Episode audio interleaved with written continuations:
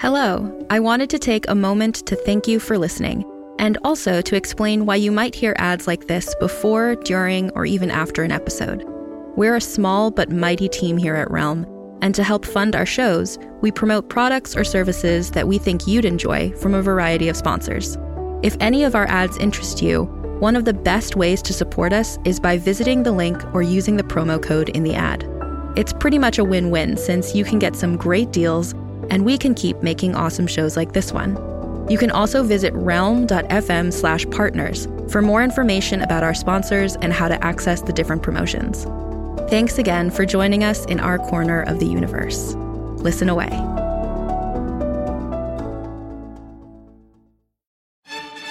Hey there. Ever wonder what happens to all those amazing screenplays that never make it to the big screen?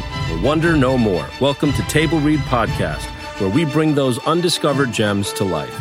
Picture this talented actors giving incredible performances with the occasional laugh or blooper thrown in, produced by award winning pros. From drama to comedy, TV pilots to feature films, there's something for everyone. And guess what? We release new episodes every week, so don't forget to hit that subscribe button. Table Read Podcast, where great stories finally get their chance to shine.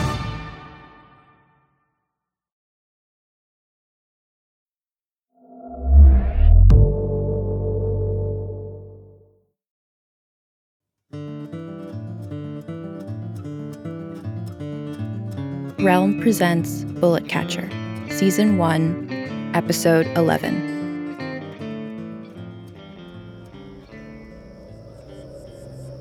The gun trembles in my hand. I lift the muzzle to the bullet catcher's heart. And then, the answer comes to me like a flash of light. I reset the hammer and crouch in front of the bullet catcher. He furrows his brow, his face a question mark. When I click open the chamber of my gun, he seems to understand. He smiles. I take a bullet from the chamber, click it closed, and holster the gun. Open your mouth, the bullet catcher does. I put the bullet on his tongue and he closes his mouth.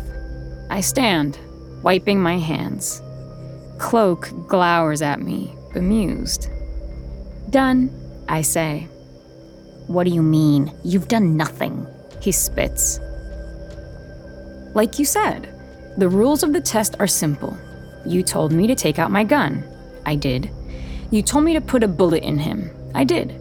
His hands remained tied. He didn't resist. I met all the conditions of your test. Nico listens to my explanation, and I think I see a small smile cross his lips. The bullet catcher looks up at Cloak and sticks his tongue out, showing Cloak the bullet. When he speaks, his voice is tired and scratchy. Would you rather I swallow it? That way you could say she put a bullet in my gut. That's what sends Cloak over the edge. He cocks the trigger of his shooter and presses the barrel to the bullet catcher's forehead. The bullet catcher leans into the barrel, unafraid. You know damn well what I meant, Emma. You've made your choice. I go for my shooter, but even before I do, I know I won't be fast enough. The shot rings out. Some in the crowd hit the ground. Others crane their necks to get a better view. I twist away from the sound, not wanting to look. But when I turn around, the bullet catcher is still kneeling in the dirt. Nico has grabbed Cloak's gun and pulled it away from the bullet catcher. The gun fired harmlessly into the air. That's enough, Cloak, Nico says. Cloak pulls himself free from Nico, and when he looks at him, he doesn't look angry, he looks hurt. He pushes his way through the crowd and disappears. Nico watches him go. He starts to follow him, but thinks better of it. He runs his hand through his hair. Then he turns to me and says, I'm proud of you. You used your wits today. It's a powerful tool, a person's intelligence. Then he says, low and serious, But one day, you'll discover it's not always possible to think your way out of danger. Nico raises my chin with his hand until our eyes meet and says, But don't worry. On that day, whenever that is, I'll be there with you. I grab Nico's hands and hold them in mine. Promise me you won't hurt him. The bullet catcher. Promise me. He hesitates, staring deep into my eyes. Okay, he says. I promise. Then he turns and signals to the crowd. Two large gunslingers come up and, taking the bullet catcher under the arms, drag him to his feet. Throw him in the cells, Nico says. As they haul him away, the bullet catcher spits the bullet into the dirt. Nico grabs me by the wrist and thrusts my hand in the air. The crowd goes crazy. There's a mad rush as everyone makes for the saloons, ready for the party to begin. Noticing my eyes, still fixed on the street where they hauled away the bullet catcher, Nico nudges my shoulder and says, Smile. You're a gunslinger. Nico leads me and a procession of gunslingers to his club. There, a chair like a throne awaits me. It's lined and cushioned in red velvet. A man in a smock stands beside it, smoking a cigarette down to the nub. Tattooist, Nico calls to him. We need your expertise. He leads me by the hand to the chair, where he directs me to sit. If you're going to be a gunslinger, he says to me, you need to look like one. The last of the tattooist's cigarette dangles from his lips. He holds a half finished glass of snakebite by the tips of his fingers. I can only hope it's his first drink. He flicks his cigarette onto the floor and shakes my brother's hand. Nico stands aside and the tattooist takes his seat on the stool. This don't hurt a bit, little lady, he says, unlocking his case and flicking open the lid. He takes out a machine that looks like a sadist's pistol, all exposed gears and pumps. On the floor is a tank of compressed air. He attaches one end of a hose to the valve of the tank and the other to the handle of the strange pistol and squeezes the trigger. It lets out a whirring, grinding sound that makes my hands and feet go cold. The tattooist hums to himself as he takes a bottle of black ink from his case and screws it into the top of the device. He slugs the last of his drink, takes another cigarette from his top pocket, and lighting it, says, Your hand, darling. Nico stands at my side and rests his hand on my shoulder. It's warm and lends me strength. I look at the tattooist, with his needle tipped instrument in one hand and the other hand outstretched, waiting for mine. I make my mind steel and, clenching my jaw, give him my hand. For me, the tattoo won't be the mark of a gunslinger, but a means to an end. It will be a reminder of the lengths I'm willing to go to for what I feel is right, no matter if those things are hard or unpleasant. I refuse to flinch when the needle pierces the back of my hand, stenciling out the V of VI. Six. Six shooter. The sign and number of the gunslingers. The tattooist finishes the I, wipes away the blood, and then, despite the snakebite, encloses the numeral in a perfect black circle. Blood seeps from the million tiny pinpricks. Only when it's over do I realize that the room, crowded with people, has fallen silent. All eyes are on Nico.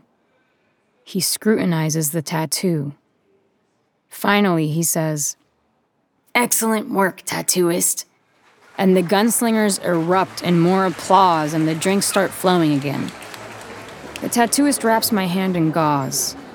My skin burns like I'm holding it over a fire. But I'm the inflammable girl. The pain isn't so bad, and I'm proud of how well I bear it.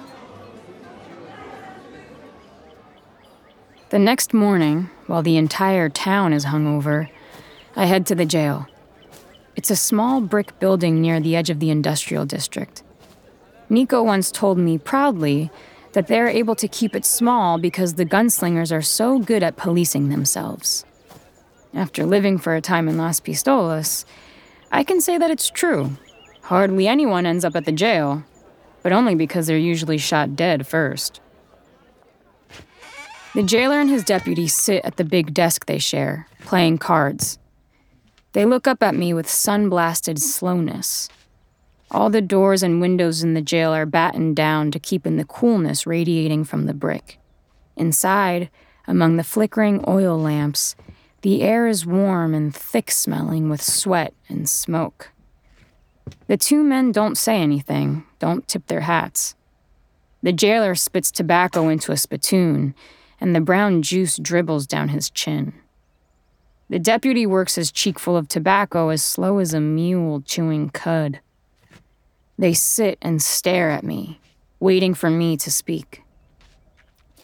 I'm here to see the bullet catcher, I say, probably a little too loud. The two jailers share a wordless look. Ain't nobody supposed to see him less Bullet give the say so, says the deputy, these two look and sound like Hicks from the Sticks, but the jailer's fingers fast twitch just above the butt of his holstered shooter. Nico's too smart, too demanding to let just anybody guard the bullet catcher. These two know what they're doing. I'm Bullet's sister, if you didn't already know. We do, ma'am, says the jailer, his hand still hovering. But with all due respect, Bullet's sister ain't Bullet.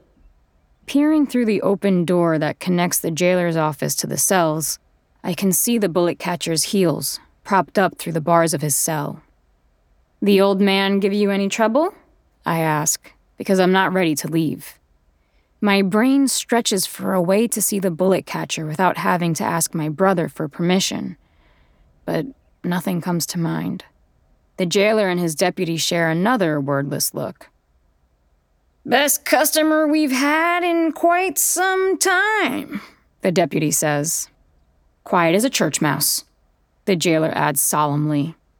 I'll be back with word from Bullet, I say, and tip my hat. The guards in front of Nico's building let me in. I climb the stairs to his office on the top floor. In the hallway outside his door, the electric lights flicker. They still feel strange and foreign to me yellow and over bright. Give me a gas lamp any day. Somewhere in the building, someone flushes a toilet. The boiler gurgles down in the basement. Footsteps clank across the elevated boardwalk a story below Nico's window. All sights and sounds I've never managed to grow used to in my months here. Nico's door is open a crack, letting a blade of yellow light and the sound of hushed voices into the dim hallway. I move closer to the door, careful where I step across the creaky floorboards, and, putting my ear close, listen in on Nico and Cloak's conversation. You're wrong. I know her. She will never accept it, Nico says, sounding exhausted. In time, she will see it as the right thing. She'll thank you. Cloak's voice is firm. How can I risk it? You must, or you'll lose her. The old man will corrupt her. Daring to ease the door open just a few more inches, I peer into the bright room. Nico sits in his chair, elbows on his desk, his head in his hands. Cloak stands over him with a hand on his back. Then Cloak swivels Nico's chair toward him and crouches down to look him in the eye resting his palms on Nico's thighs. She passed her test, but only by avoiding the point. She was supposed to choose you or him, and she didn't. It's as good as choosing him. No, it's not the same, Nico says. She didn't choose him over me. Only because she knew that if she had, the gunslingers would have torn her and the old man limb from limb. Nico rakes his fingers over his face. His eyes are bright and shining. He doesn't say anything. She will come to understand and respect you. She will love you for your strength, like I do. Cloak gets to his feet and holds out his hand to Nico. Tell me you trust me. In private, speaking with Nico, his voice is soft. Nico takes his hand and lets Cloak lift him up. Cloak pulls him close and embraces him. I trust you. Nico whispers into Cloak's shoulder. Cloak moves his hand to the back of Nico's neck. He touches his lips to his cheek before moving them to Nico's lips. They inhale deeply, their arms around one another, and kiss. They smile at each other's smile. With Cloak running his fingers through Nico's hair, their noses so close they're nearly touching, Nico glows. Right now, he looks more himself than I've seen him since we found each other. In this stolen moment, Cloak inspires love in my brother. But it was never Nico's capacity for love that I doubted. It was everything else his anger, his hate, his judgment. And it doesn't change what I think about Cloak. Sometimes you just fall in love with the wrong person. Cloak wants me to choose between Nico and the bullet catcher. But maybe the key to all this is if I can convince Nico to choose me over Cloak. Whatever I do, it'll have to be fast. I'm not sure what it was they were talking about, but whatever it was, I know it's bad news for the bullet catcher. I like a story that will take me to extremes, and nothing says extreme quite like The Last City, a new Wondery podcast available now. Set in 2072, the city of Pura is a geoengineered paradise that protects fortunate residents from the global catastrophes of heat domes, fires, floods, and droughts. Demetria Lopez heads up Pura's public relations, tirelessly promoting the city's idyllic image, which, given its promise of being a miraculous green haven in a climate ravaged world, shouldn't be too hard to sell. But things are not always as perfect and shiny as we'd like to believe. When she stumbles upon a dark secret that could lead to the downfall of Pura's existence if revealed, she must decide who and what she's willing to protect. From Wondery, the makers of Academy and Dr. Death, The Last City stars actors Rhea Seehorn, Jeannie Tirado, and Maury Sterling. Follow The Last City on the Wondery app or wherever you get your podcasts. You can binge all episodes of The Last City early and ad-free right now by joining Wondery Plus.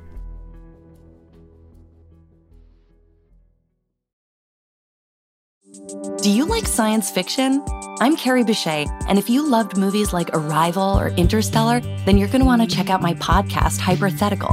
On Hypothetical, we tell speculative sci fi stories interwoven with real science. New episodes every Tuesday, available wherever you get podcasts. I sneak to the end of the hallway and then head back toward Nico's door, making my footsteps loud so they'll hear me coming. At the door, I knock and feign surprise when it falls open. Nico sits behind his desk, straightening his hair, and Cloak stands at the small bar, fixing himself a drink. Good to see you, Nico says, a little too loud. I hope you were able to enjoy the party last night. It was fine, I lie. Excellent. Say, let's see your hand. I hold out my hand. Nico and Cloak come over to get a better look. Cloak grabs my wrist and peels back the gauze. It's stuck with blood and burns when it comes away. That's mighty fine work, Nico says. Make sure to keep it clean. It means that you're a gunslinger, Cloak says flatly. I know what it means. You should cherish it. Okay, you two. Nico chimes in. How about we take it easy? He sits down on the edge of his desk, his boot swinging lazily. So, what can I do for you? I want to see the bullet catcher. Cloak shoots Nico a look. I don't think that's a good idea, Nico says. Why not? Because he's the enemy, Cloak says. Him and his kind. He holds me with a stare, and I do my best not to shrink from it. Because he's not to be trusted, Emma, Nico says. He's locked up. And when a person like him is in a situation like the one he's in, he'll do anything it takes to get out. You don't trust me? You know I do. Then you think I'm weak. He nearly leaps off his perch at the edge of the desk. You know I don't. Then what is it? He swallows and looks at me. I can tell he's weighing what to do, trying to figure out just how much harm letting me see the bullet catcher could do. Very well, he says. I'll arrange it. Before I leave, I go up to him and hug him and kiss him on the cheek. Thank you.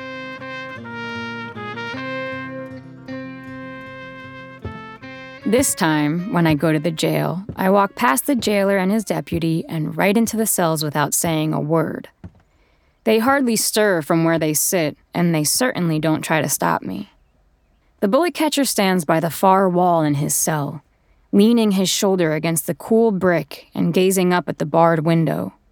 I stand in front of his cell, my hands on the bars, looking at the sawdust on the floor. Hear that? He says. From beyond the window comes the sound of birdsong, like small bells chiming. A gray and white bird hops onto the sill, cocking its head left and right in that nervous way birds do, twittering to itself. The bullet catcher stares at it, like he's listening intently to the bird. And the bird stops, hops once or twice along the sill, and jumps off, back into the sunlight. I'm sorry this happened. He turns, and the light coming through the window illuminates his bruised and swollen face. He comes over to the bars and takes my hands in his. His gnarled old hands are somehow soft. He looks a moment at the gauze wrapped around my hand, but says nothing. I drop my voice to a barely audible whisper. I overheard Nico and Cloak. I think they're going to kill you. I don't know what I'm supposed to do. The bullet catcher lets go of my hands and sits on his bedroll. Nor do I, he says. For now, let's sit and rest like we used to after a hard day up on our mountain. Except this time, I'll tell you the answers to all the questions you had, but that I was too much of a coward to answer. The cell beside the bullet catchers is empty. The door is unlocked and open wide. I go in and sit on the cot. We lean with our backs to one another's, the bars between us. I take a deep breath. Did you know my father was a gunslinger? Yes, I knew. Did you know him? In a way, by reputation. He clears his throat and says, I was in a town called Santa Marias, near the Salt Ocean. The war was nearly over by then. We'd go on fighting for another year or so, even though we knew it was lost. I was a mean son of a bitch. That much killing, that much seeing others killed. You couldn't help it. It made you mean. I had been tracking a gunslinger and had finally caught up to him hiding out near the edge of town. We dueled through the night, and when morning came, I was dog tired, and he was dead. I was drinking and eating eggs in the saloon when a band of bullet catchers rode into town. I'd started out with my own posse, but by then most of them were dead, and those that were left, like Cass, well, we weren't on speaking terms at that moment. They said they'd tracked a gunslinger to about a day's ride east from Marias. I was so tired my eyes ached. My bones felt brittle like sawdust. But that kind of tired, the tired that comes from fighting, it makes you want to keep going. It's called bloodlust. Ten of us rode out that evening three bullet catchers, and seven townsfolk, armed to the hilt. Along the way, they told me stories of the man we were off to kill. They told me he was evil, that he was a monster. And that was enough for me. I believed in such words back then. I was surprised when we arrived at the gunslinger's homestead. I had expected a fortress, but it was just a squat house, like any other on the frontier of the Southland, though it was well tended. I remember the freshly painted porch and the vegetable garden out back. It would take a lot of work to make anything grow in dirt like that, but sure enough, The vegetable garden had sprouted with all manner of things. Stop. Don't say more. I know that place. I know that house. We did not give any warning. We surrounded the house and opened fire. Someone lit a torch and set fire to the house. The winds were too strong and kept blowing out the flames. It wouldn't burn completely. Inside, picking through the rubble, we found the gunslinger. He wasn't even wearing his guns. He was holding a woman in his arms. To think, from the stories I'd been told, I was shocked he was just a man. I closed my eyes and don't even bother trying to keep from crying. In every room, there were toys and children's clothes. There was a high chair in the kitchen, a small wrought iron bed with bright sheets thrown hastily off. I can see it all as if it just happened. I searched everywhere for the bodies of the children. My blood had run cold. My mind was blank. When I found the trap door, I pulled a rug over it. I didn't tell anyone. And the others didn't care about the children. They were as good as dead, way out there all on their own. We had done what we had come to do. That night, while the others were sleeping, I doubled back and followed the passage to where it emerged in the hills. I found the children taking shelter. The boy, no older than nine or ten, was clutching his sister in his arms to protect her from the stinging wind. I did the only thing I could think of. I put them on my horse and brought them to an orphanage, the closest place I thought they'd be safe.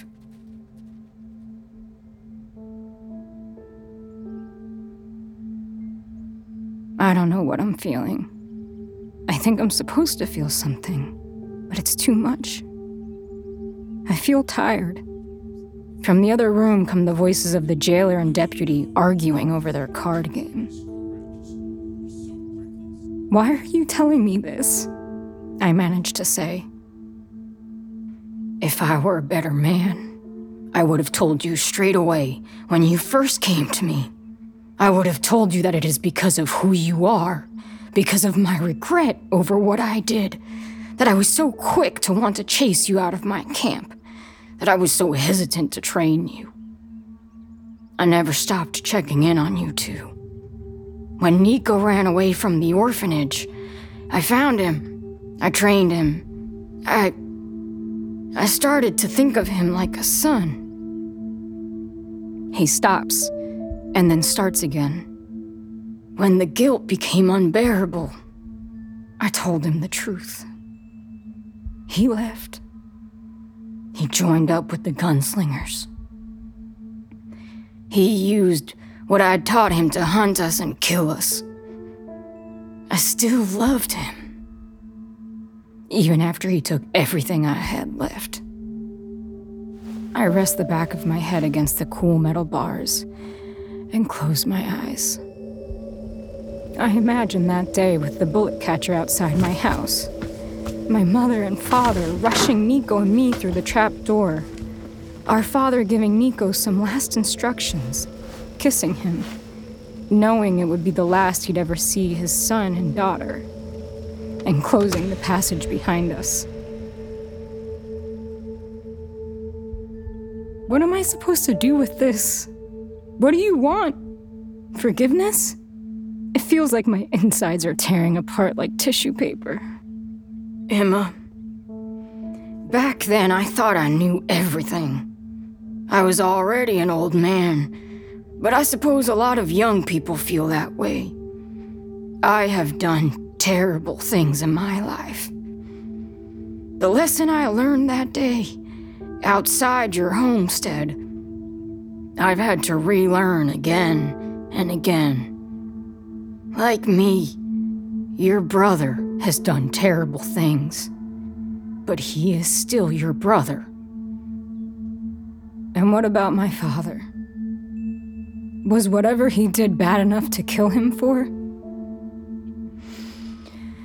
I convinced myself it was. But it had little to do with him. I didn't know him personally, but I suspect he was neither good nor bad. He was just a man.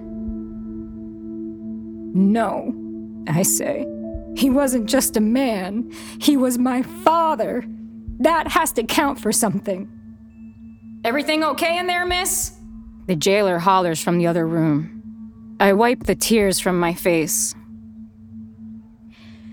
Everything's fine. I'm just leaving. I stand. The bullet catcher comes over to the bars, hangs his arms outside the cell. I'm sorry, Cub.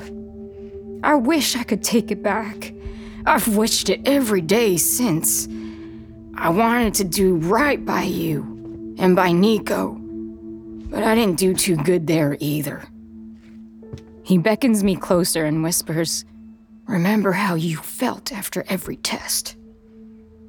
History is a hard lesson, Emma, and learning it is painful. But do not confuse pain with failure. He takes my hand in his, and when he pulls away, he leaves a slip of paper in my palm.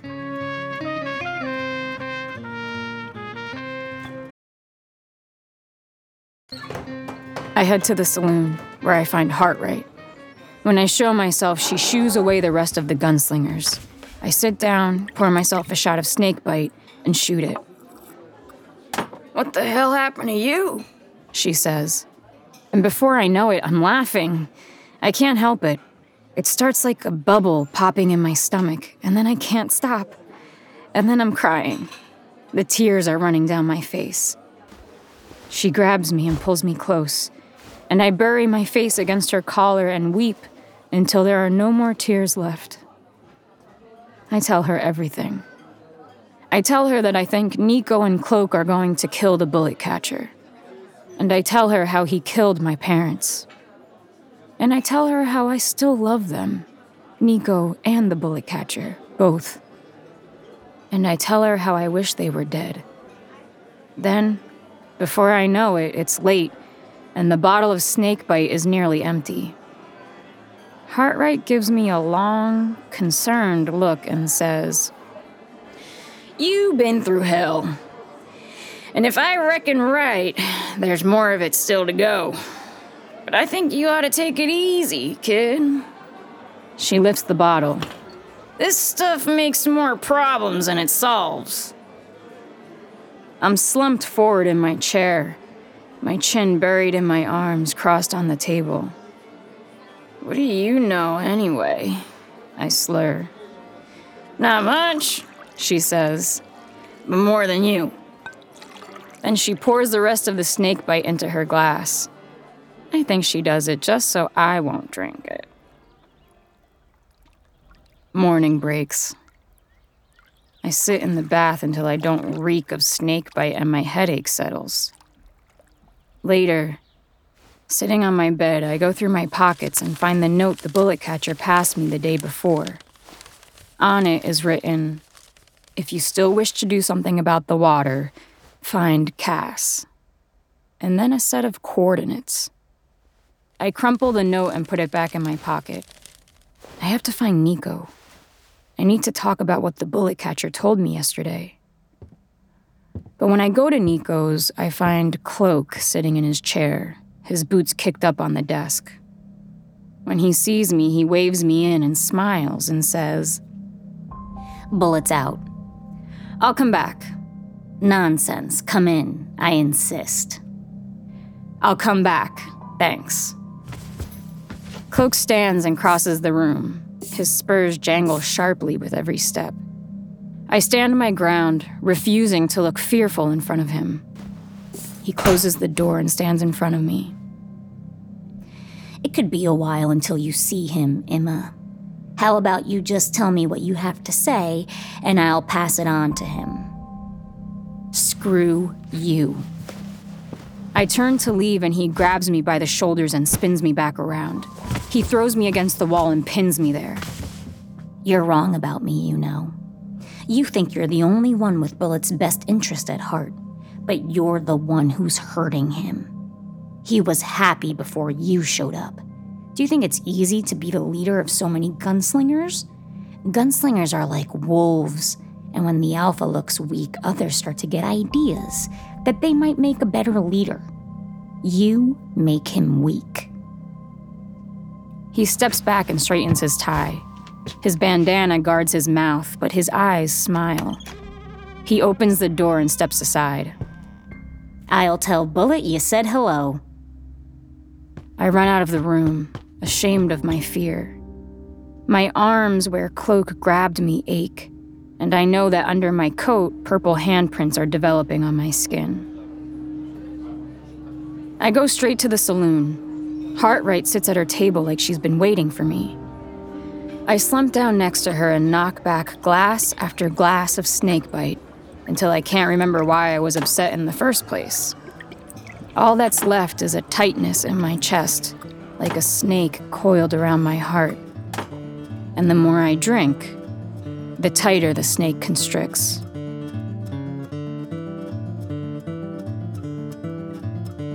You're listening to Bullet Catcher Season 1 by Joaquin Lowe. Produced by Realm, your portal to another world. Listen away.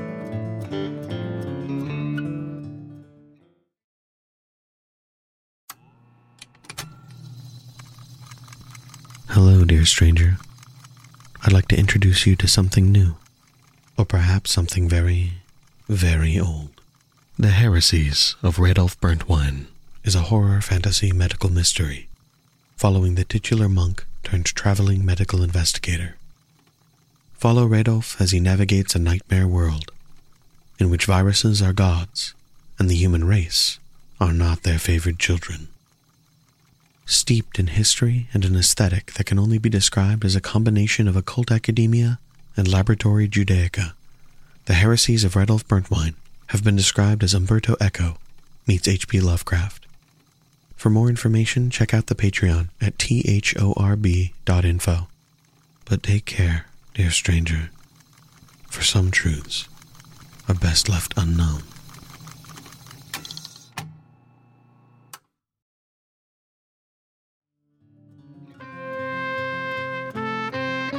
Catcher is written by Joaquin Lowe, produced by Lydia Shama, and executive produced by Julian Yap and Molly Barton. Performed by Inez del Castillo.